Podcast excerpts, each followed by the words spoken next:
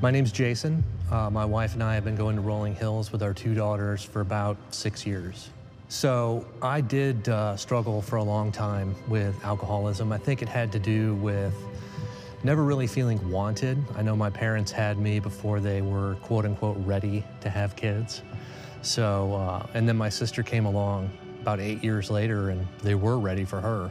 So there was always sort of that, that tension there.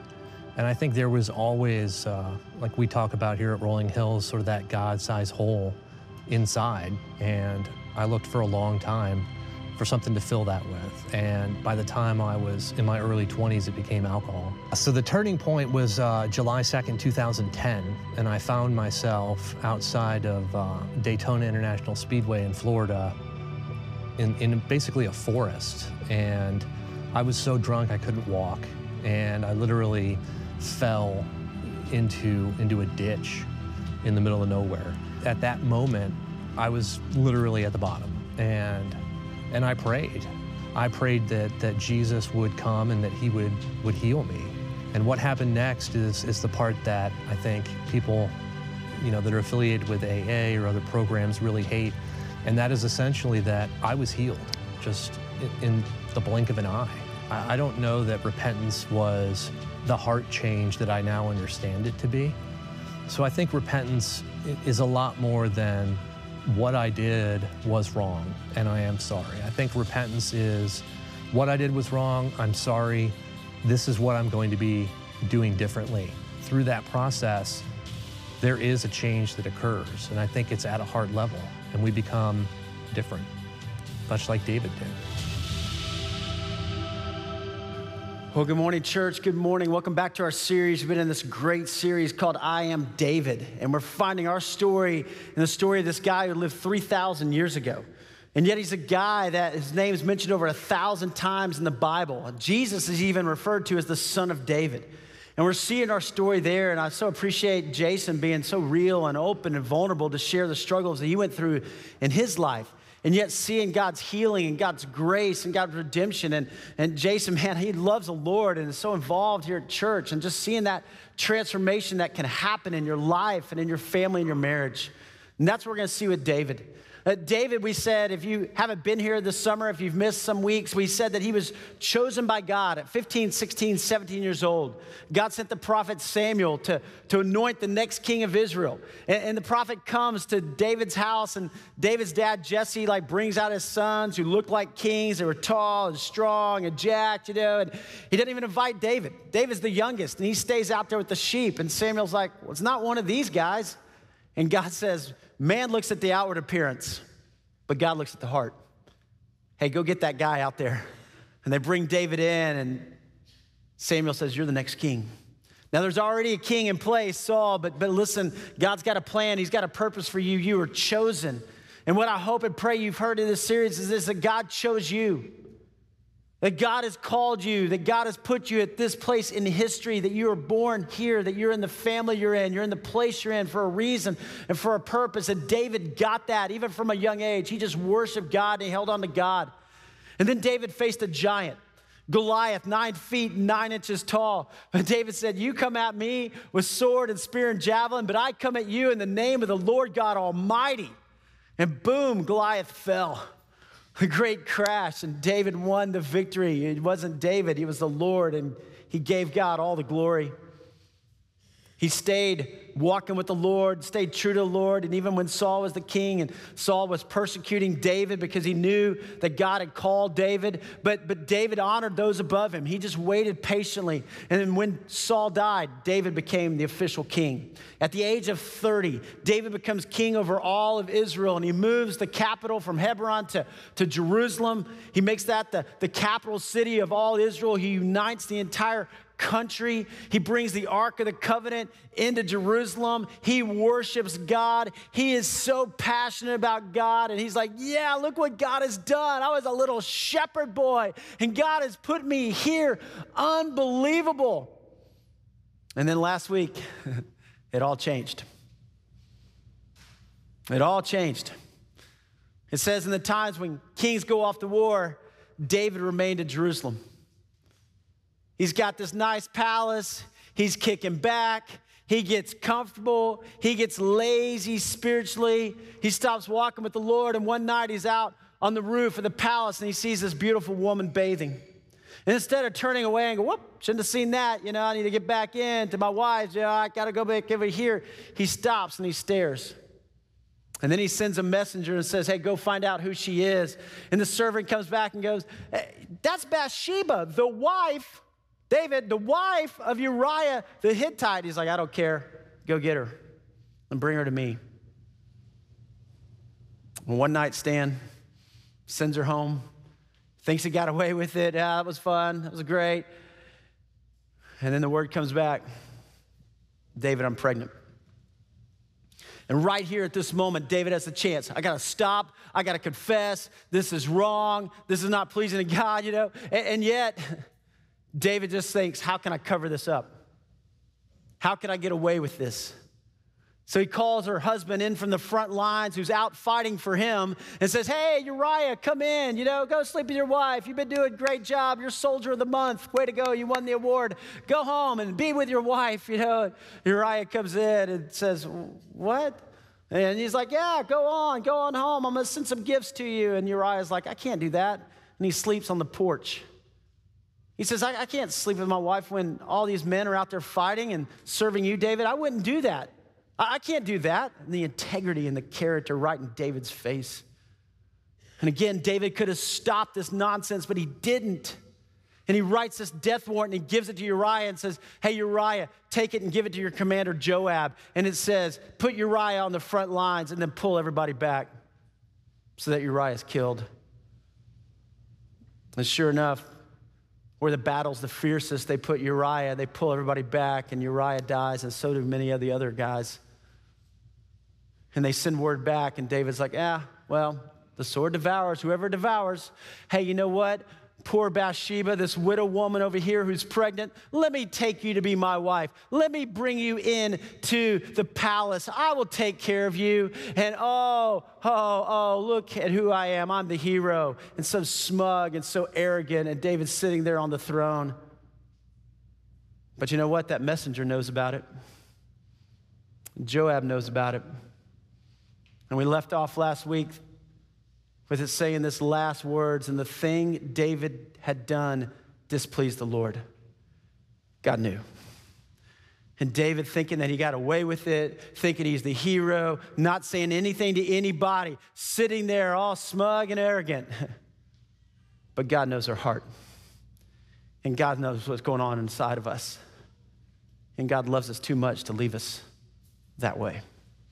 If you have a Bible with you this morning, I invite you up with me to the book of 2 Samuel. 2 Samuel, Old Testament. Turn back toward the front of your Bible. First five books Genesis, Exodus, Leviticus, Numbers, and Deuteronomy, the first five books of the Bible all talk about God's plan to redeem mankind. And then we see God sending this group of people into the promised land and Joshua, Judges. These are the people who ruled over. And then you've got Ruth, this little book about how God's drawn us to himself. And then 1st and 2nd Samuel talking about the kings, King Saul and King David. And we're in 2nd Samuel chapter 12. 2nd Samuel chapter 12. And it picks up here in verse 1, and it says, The Lord sent Nathan to David. Now, Nathan is this prophet, right? This prophet, this man of God, and God prompts his heart and says, Nathan, you go and confront David. And Nathan comes in, and you can picture the scene, right? The great hall, David sitting up on his throne. It's been nine months. He thinks he's gotten away with it. He thinks nobody knows. And there are his guards, his soldiers. He's got all these people there. And Nathan comes walking in. And Nathan says, when he came to him, he said, There were two men, David, in a certain town, one rich and the other poor. And the rich man had a very large number of sheep and cattle, but the poor man had nothing except one little ewe lamb he had bought. He raised it and it grew up with him and his children. It shared his food and drank from his cup. It even slept in his arms. It was like a daughter to him, this one little ewe lamb. Now, a traveler came to the rich man, but the rich man refrained from taking one of his own sheep or cattle to prepare a meal for the traveler who had come to him. Instead, he took the ewe lamb that belonged to the poor man and prepared it for the one who had come to him. David burned with anger against the man and said to Nathan, As surely as the Lord lives, the man who did this must die. He must pay for that lamb four times over because he did such a thing and had no pity. Then Nathan said to David, You are the man. You are the man, David. This is what the Lord, the God of Israel, says I anointed you king over Israel, and I delivered you from the hand of Saul. I gave your master's house to you and your master's wives into your arms. I gave you all Israel and Judah. And if this had been too little, I would have given you even more. God's going, Look what I've done for you, David. All of this, you didn't make it happen. You were a shepherd boy, and if you wanted more, I would have given it to you. Why did you despise the word of the Lord by doing what is evil in his eyes? You struck down Uriah the Hittite with a sword and took his wife to be your own. You killed him with the sword of the Ammonites. Now, therefore, the sword will never depart from your house because you despised me and took the wife of Uriah the Hittite to be your own. This is what the Lord says. Out of your own household, I'm going to bring calamity on you. Before your very eyes, I will take your wives and give them to one who is close to you, and he will sleep with your wives in broad daylight. You did this in secret, but I will do this thing in broad daylight before all of Israel. Verse 13, underline this. Then David said to Nathan, I have sinned against the Lord. I've sinned, I've blown it, I have sinned against the Lord. Nathan replied, The Lord has taken away your sin you are not going to die. But because by doing this you have shown utter contempt for the Lord, the son born to you will die. I have to tell you, Nathan is one of the bravest people in all the Bible. Walking into the temple court when God prompted his heart and saying, Hey, go convict the king. Go tell the king where he was wrong. Go tell the king where he messed up. And Nathan's taken his life in his own hands, but man, God had a calling on him. And maybe this morning, man, you kind of are right there with Nathan. You go, there's somebody in my life. And God's been putting them on my heart, and I need to go talk to them. And their life is off the rails, or making bad decisions, and, and I need to go and speak. God's put that there. But this morning, I don't want us to just identify with Nathan. I pray this morning we can understand I am David. and we can say, God, search me. God, look at my heart. What are the things that I've done that have displeased you? God, speak to me today. If you're taking notes, here's some things I really want you to write down. It's this God will bring conviction for sin. God will bring conviction for sin. Did you notice this? That God sent Nathan to David? David didn't ask for Nathan to come. David was sitting there, he was arrogant, but you know inside he's dying. You know inside this is eating him alive. But he didn't call out and say, hey, hey, you know what? I'm going to confess. Somebody come to me. God sent Nathan to David. God will use his people, his word, and his Holy Spirit to convict us. God will come to us in the midst of our sin, in the midst of our total depravity. While we were still sinners, the Bible says Jesus died for us. God will send people to us. He will use his people. And maybe in your life, it's your parents. Or maybe in your life, you know, you just have a godly mentor. Man, they, they're there and they just say, hey, what's going on in your life? What are you doing? Maybe you've got some good guy friends or girlfriends. When you start to get off track, they're there. Man, praise God for those people. Maybe you've got a pastor, you've got a, somebody, a community group leader who's willing to speak up and say, hey, listen, you're getting off track, something's going on. We need these people. God will also use His word, He'll use His word to convict us. That's why I think so a lot of people, they don't want to spend time with God. They don't want to sit down and read the Bible because they go, when I start to read it, it's like, whoa, wait a minute. And so I'm just going to kind of stay away. But, but if we are open and saying, God, I want to hear from you. God, I want to be conformed to the image of your son. God, speak. God will speak. He will. And God will use his Holy Spirit. You know the Holy Spirit, right?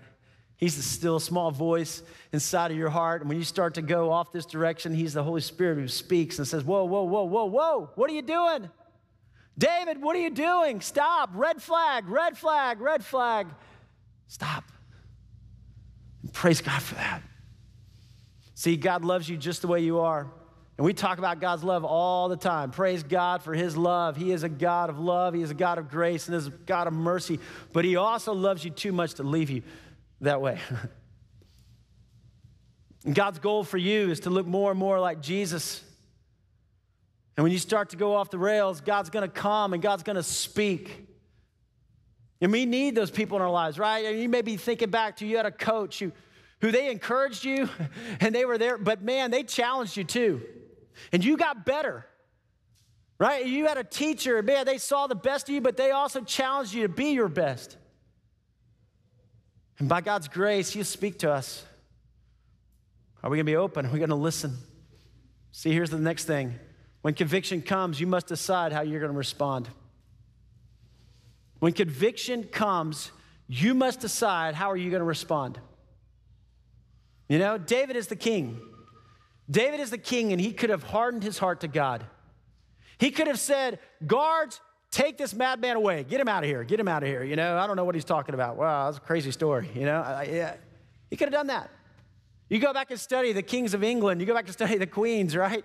Anytime there was conviction, it was like, hey, let's change that law then. Hey, you know, I'm going to bring some false witnesses against that person. And hey, I'm going to, you know, kind of change the things that are happening here. when conviction comes, confess immediately. When conviction comes, guys, this is a part of spiritual maturity right here. You know, before when you're just kind of growing in the Lord, a conviction would come, you, you would try to rationalize it, right? You're like, well, it's not that big of a deal. I mean, it's just a little lie. I mean, it's not that big of a deal. It's a little jealousy, you know, but I didn't kill anybody, right? You know, we always go to the lowest common denominator, don't we? Know, I didn't kill anybody, right? I, I, you know, I'm mass murderer. You know, we, we kind of go that direction.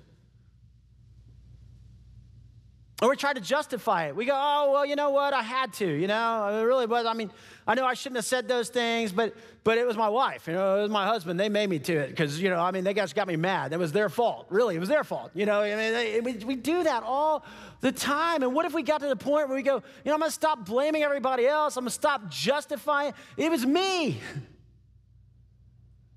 It was my heart. God, I'm sorry. I got to stop this. God, I don't want this in my house. I don't want this in my heart. I don't want this in our home. God, I want stop right now. It's me. And I'm just going to confess. See, sin robs us of our joy in life. And I think David was just rotting away right here. I think he's sitting on the throne, but man, you know, he's lost the joy, he's lost the passion, he's lost the worship. But confession frees us. Isn't that true? And maybe you can think back in your life where there was a time there was a sin. And finally, when you just got it off your chest and you're like, listen, listen, listen, I got to get this out there. It was like, whoa, restores you. It brings you up. That's what God wants for us. He doesn't want us to live a defeated life. He doesn't want us to live down. He wants us to live as He wants us to live. Now, He knows we're not perfect. None of us are. We're going to make mistakes. We're going to mess up. But what are we going to do about it? What are we going to do about it? David wrote Psalm 51 as his confession to God. And I'd love for you to turn there today, you guys. If Psalms is in the middle of the Bible. It's a collection of 150 different Psalms. David wrote 73 of them. So if you kind of open in the middle of the Bible, go to Psalm 51. Because here is what is so amazing. We have like an insight into David's heart. We have an insight into what's going on in David's mind because of the Psalms. I mean, this is like reading his journal. And if you go to Psalm 51, there's kind of a heading, and it says this For the director of music, a psalm of David, when the prophet Nathan came to him after David had committed adultery with Bathsheba. I mean, we have exactly what David was thinking. This summer, we've been reading a daily step through the book of Psalms. We're in Psalm 70 right now, but, but Psalm 51, here's what David was thinking. And he comes and he confesses, verse 1, he says, Have mercy on me, O God according to your unfailing love, according to your great compassion, blot out my transgressions. And God, have mercy because you're a loving God. And God, I'm going to rest in that fact. that your mercies are new every morning. I'm going to hold on to you, wash away all my iniquity, and cleanse me from my sin. For I know my transgressions and my sin is always before me. I think for these last nine months, it's always been before him. Whenever he saw Bathsheba, whenever he heard the cry of a baby, whenever anything, he just had those transgressions before him. And he says, Against you and you only have I sinned and done what is evil in your sight. Now, is it only against God that he sinned? No, I mean, he sinned against Bathsheba, he sinned against Uriah, he sinned against the people of his country. I mean, he let a lot of people down here, but he recognized that if this relationship isn't right, if I don't get right here, man, I'm gonna have dysfunction all around me. Against you and you only have I sinned, God. I gotta get that first. So you are right in your verdict and justified when you judge. Surely I was sinful at birth, sinful from the time my mother conceived me. Yet you desired faithfulness even in the womb, you taught me wisdom in that secret place. Cleanse me with hyssop, and I will be clean. Wash me, and I will be whiter than snow. Let me hear joy and gladness. Let the bones you have crushed rejoice. David's like, I'm tired of feeling this guilt and this shame. It's a weight on me. God, restore to me that joy. Hide your face from my sins and blot out all my iniquity. Oh God, I need you. And David, man, he just confessed it. Here it is. I'm pouring it out. I'm going to stop putting on an act. I'm going to stop pretending. I'm going to be real, God, with you. I'm going to be honest with you. There's a third thing conviction is more than saying, I'm sorry. there must be repentance. Conviction is more than saying, I'm sorry. You know, as a pastor, there's people who come often and they'll come in my office and they'll say, man, this has been carrying this weight or this guilt, and they'll start to confess. And, whether they've had this issue with gambling or alcoholism or an affair, and, and you can hear people talk about it, and immediately I'll say this Are you sorry you got caught? Are you really here to repent? And sometimes people are honest. They'll go, honestly, I'm sorry I got caught. I'm sorry my wife found out. Because I'm still obsessed with pornography. Or I've still got this gambling thing, and man, I would go do it right now if nobody knew. Even though it's destroying my marriage, it's destroying my family, it's destroying the people around me. At some point, you got to go, hey, it's more than just saying, I'm sorry. There comes a time to repent. There comes a time to turn away. David sinned greatly, and yet he did not sin repeatedly. We don't have a record of David doing this again. We have a record of David going, hey, get rid of Nathan, and I'm going to go and do whatever I want. David humbled himself and came back to God. God, I'm turning back to you. Sometimes people are simply sorry they got caught, but not truly repentant. And as you look back over your life, do you say, God, I want to be the man or the woman you created me to be? I want to live my life for your name and for your glory, God. God, I want to be wholly committed to you. I know I'm going to mess up, I know I'm going to make mistakes. And God, I pray you would convict me when I do because I want you. See, repentance means to turn from sin. And that's the power of repentance. You know, you're, you're going one way and you're living for the world, you're living for yourself, and you're, you're making bad decisions, and it's the power to turn back and come to God and be fully redeemed and fully restored. David longs for a deep and steadfast relationship with God. This is what separated David. This is why 3,000 years later, because David had this heart for God, even in the midst of this confession. If you go back to Psalm 51, look at verse 10, underline that. I mean, unbelievable. He just says, Created me, created me a pure heart, O God, and renew a steadfast spirit within me. Could you pray that today? God created me a pure heart. Created me a pure heart. A pure love for you, a pure love for those around me. Just created me a pure heart. Do not cast me from your presence or, or take your Holy Spirit from me. Restore to me the joy of your salvation and grant me a willing spirit to sustain me. Then, David goes, Then I will teach transgressors your ways so that sinners will turn back to you. David goes, You know what? I'm going to talk about it. I'm going to share it. I'm so thankful that Jason shared his story. You can go to the Men's Leadership Network podcast and hear more of Jason's story. But he's like, I want people to know. I don't want people to go this direction in their life. It almost cost me my marriage. It almost cost me being a dad. It cost me everything. I want people to know. And David's like, hey, I'm going to tell people, God, deliver me from the guilt of bloodshed, oh God. You who are God, my Savior, and my tongue will sing of your righteousness. Open my lips, Lord, and my mouth will declare your praise. You do not delight in sacrifice, or I would bring it. You don't take pleasure in burnt offerings. I'm not just going to go through the motions. I'm not just going to show up at church or worship at the temple and just kind of go through the motions. God, my sacrifice, oh God, is a broken spirit, a broken and contrite heart. you, God, will not despise. God wants our heart. God wants us to love Him wholly and completely. God wants us to follow Him. Now, we're not going to be perfect. We're going to make mistakes, but man, are we pursuing God? Are we pursuing Him? Now, notice this even with repentance, there are still consequences for sin. Even with repentance, there are still consequences for sin. The decisions that we make, even though David confessed, he still had to face the consequences of his sin. And like Nathan said, man, this happened. The sword never left his home. I mean, from this point on, Absalom, his son, rebels against him, murders his own brother.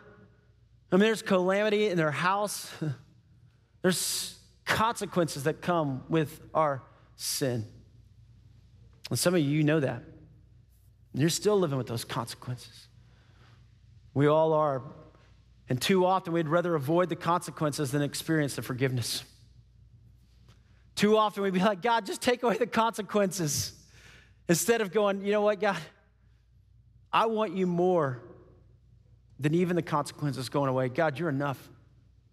And I'm going to hold on to you. And God, I know I made some bad decisions and I know I made some mistakes. And God, I know I need to go back and I need to confess not only to you, but to others. I know I need to go back and make some things right. And I can't do it alone. But God, you are with me. And God, together we're going back.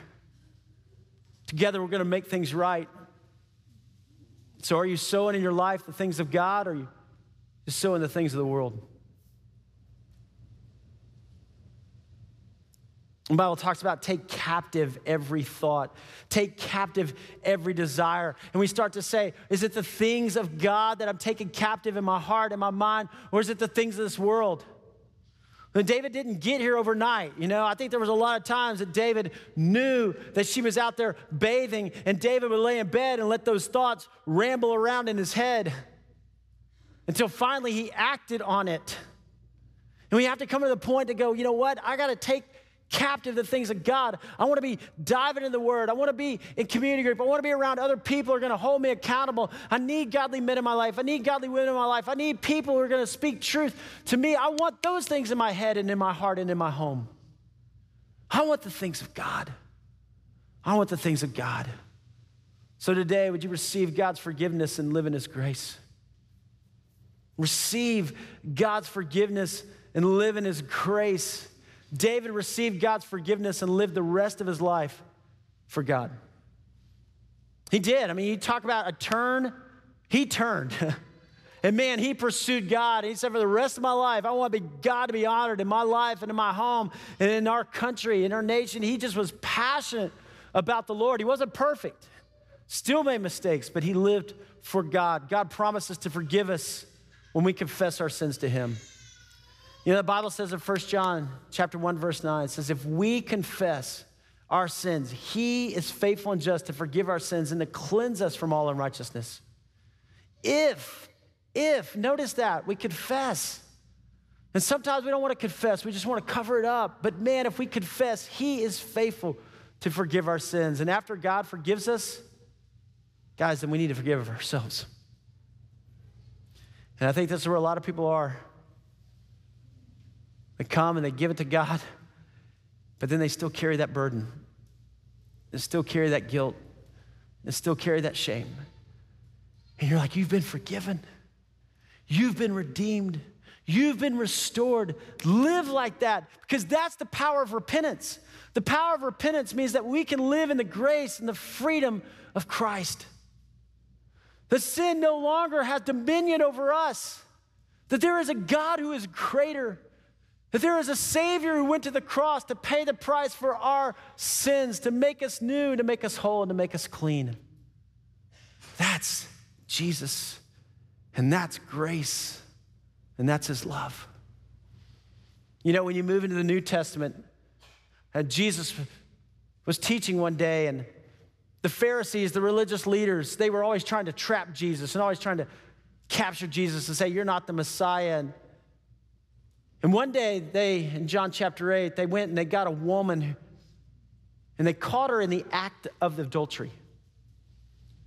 Okay, there can't be any more vulnerable place for a person in the entire world than being caught in the act of adultery.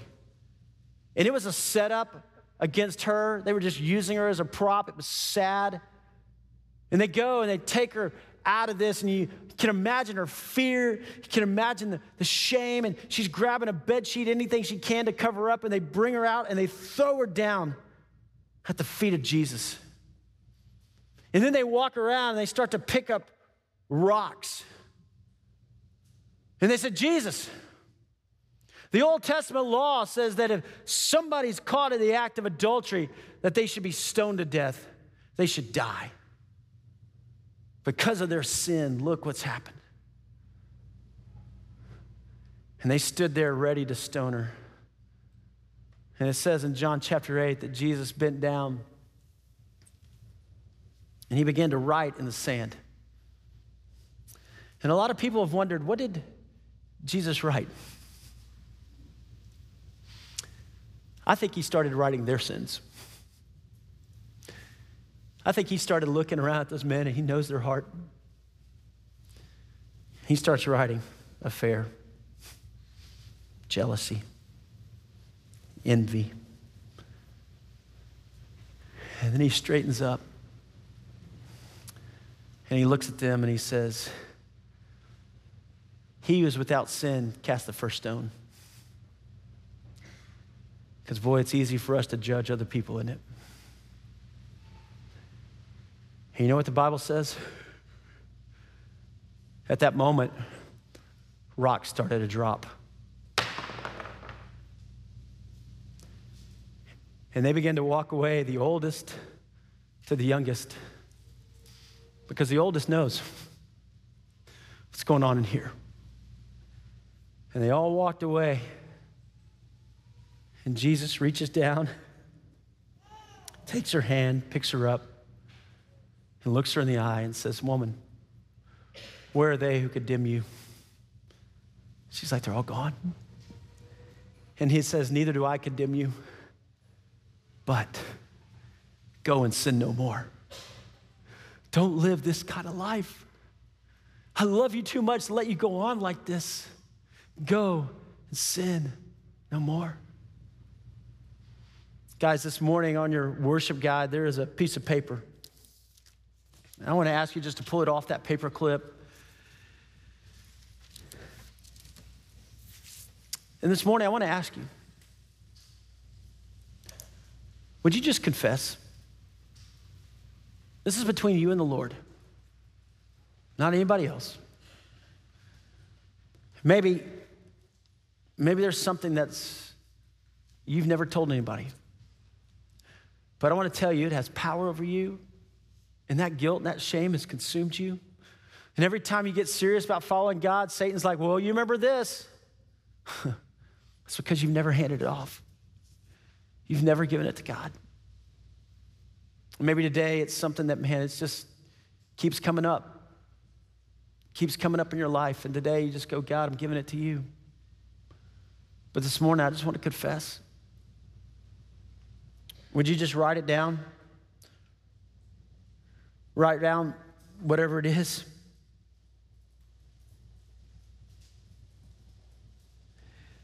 And then in a moment, I'm going to ask you to do this.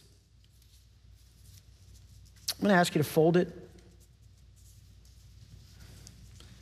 and to bring it to one of these stations. There's two stations over here, two stations over there, and, and just to come and to Drop it in the water. You know, what's incredible? Don't miss this, guys. God's word says that He removes our sins as our sins as far as the east is from the west.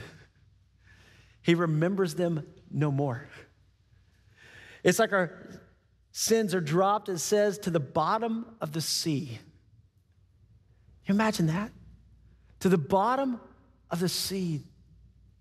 That God looks at you, and when you are in Christ, He says, You are forgiven. Jesus died for your past sins, your present sins, and your future sins. This morning, would you just say, God, here it is? Gotta confess. Take it away. Take it away. Let it be gone. So I'm to pray for us, and then I'm to invite you to come and just give it to the Lord. Whatever it is in your heart, in your life, confess and give it to Him. So, Father God, here we are, your people. And Father, this morning, send the prophet Nathan. This morning, Father, send your Holy Spirit. This morning, Father, allow us to, from the ground, look up and put our hand in the hand of Jesus and just confess. Say, this is where I've struggled, this is where I've fallen, and maybe nobody knows. But God, you do. God, I pray this morning we would come clean. clean before you that you would restore the joy of our salvation, that you would bring life back into our heart, back into our home. God, don't let sin have control over us because you are greater. And we find our value and our worth in you today. So we bring our sins to you, cast them to the bottom of the sea. And it's in the name of Jesus that we pray and we respond, Amen. Amen. You're invited to come.